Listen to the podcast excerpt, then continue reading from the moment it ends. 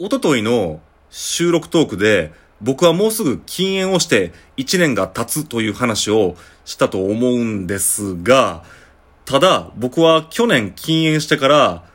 まあその禁煙して最初の何ヶ月間で10キロも太ってしまってですね、それを徐々にダイエットしながら減らしていってる今なんですが、僕は毎年夏になると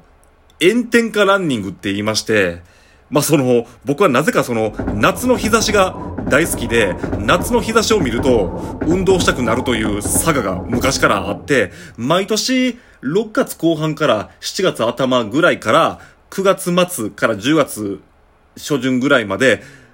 まあその定期的にランニングをしてるんですけど、特に今年はもう、この太ってしまった体を絞らへんとってことで、一生懸命ランニングしてるんですよね。で、ランニングってのは、まあ3ヶ月ぐらいしないと効果が出てこないとされてるわけなんですけど、まあ今、今年、だからまあ初めて、もうそろそろ3ヶ月ぐらいなんで、まあ体がちょっと絞れてきて、お、これはいいやんと思いながら、そういう実感を感じながらランニングしてるんですよね。で、まあその毎年僕は夏になったらランニングをしてるんで、まあその、なんとか体は若いつもりでいますし、今年もまあタイムを測ってるんですけど、まあいい感じのタイムで走れてるんで、そういう運動能力的な老化というのは感じていないんですけど、最近ちょっとやばいことが起き始めてるんですよね。もうこれは完全に体の老化だって思う現象なんですけど、まあ最近ちょっと涼しくなってきたんで、最近はちょっと温めてるんですけど、その、ランニング終わった後に、シャワーを浴びるんですね。もちろん、汗だくなんで。で、まあ今は涼しいんでお湯でいいんですけど、やっぱり、つい最近8月までは、暑すぎて、もうお湯なんて浴びてられないんで、で、水道水が十分温まってるんで、まあだからその、水シャワーを浴びるわけなんですよね。はい。で、水シャワーで、ああ、気持ちいいわーって、まあ、浴びて、まあ、汗も流れたし、ああ、すっきりしたーと思って、まあ、風呂上がって、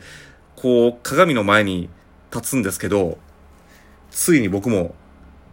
現れましたね。老化現象が。何かっていうと、その、まあ、男性の方だったらわかると思うんですけど、まあ、真冬とか、寒い中でランニングとかしたら、まあ、誰しもが起こる現象ではあるんですけど、僕はその、水シャワーを浴びるとですね、えー、が、あの、ちっちゃくなっちゃうんですよ。僕ね、その、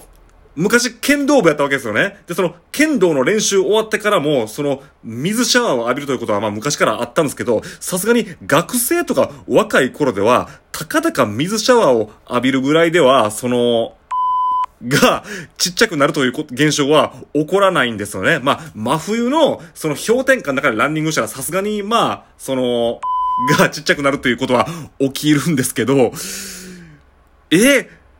この夏場に水シャワー浴びたぐらいで、この現象起きるっていうことに言います。驚愕というか、震えていまして、急いでネットで調べたんですけど、まあこれは老化現象らしいんですよね。で、これを防ぐためには、下半身の筋力をつけないといけないってことで、あ、まあそれとは今、ランニングしてるからいいやんと思ったんですが、まあそのランニングもいいんですよ。そのランニングみたいなそういう有酸素運動が効果的なんですけど、まあもっと効果、もっと効果があるのがスクワットらしいですね。まあスクワット、だからまあスクワットしながら、まあランニングもこれからしようと思うんですけど、でもまあ本当にびっくりしました。たかたか水シャワーを浴びるだけで、が、あんなにちっちゃくなるとは思いませんでしたね。あの、僕は銭湯が好きなんでよく銭湯に行くんですけど、まあ銭湯行ったらまあ小学校1年生ぐらいのちっちゃい子供とか見るじゃないですか。正直水シャワー浴びて、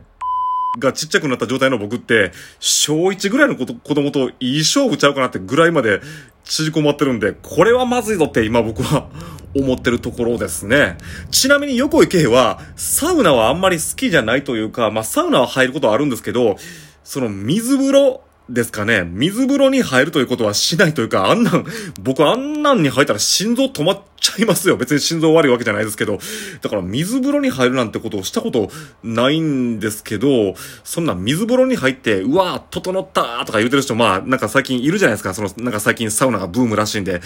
だ整うのはいいですけど、僕の場合、は、ちょっと整わないどころか、だいぶスケールダウンしちゃいます。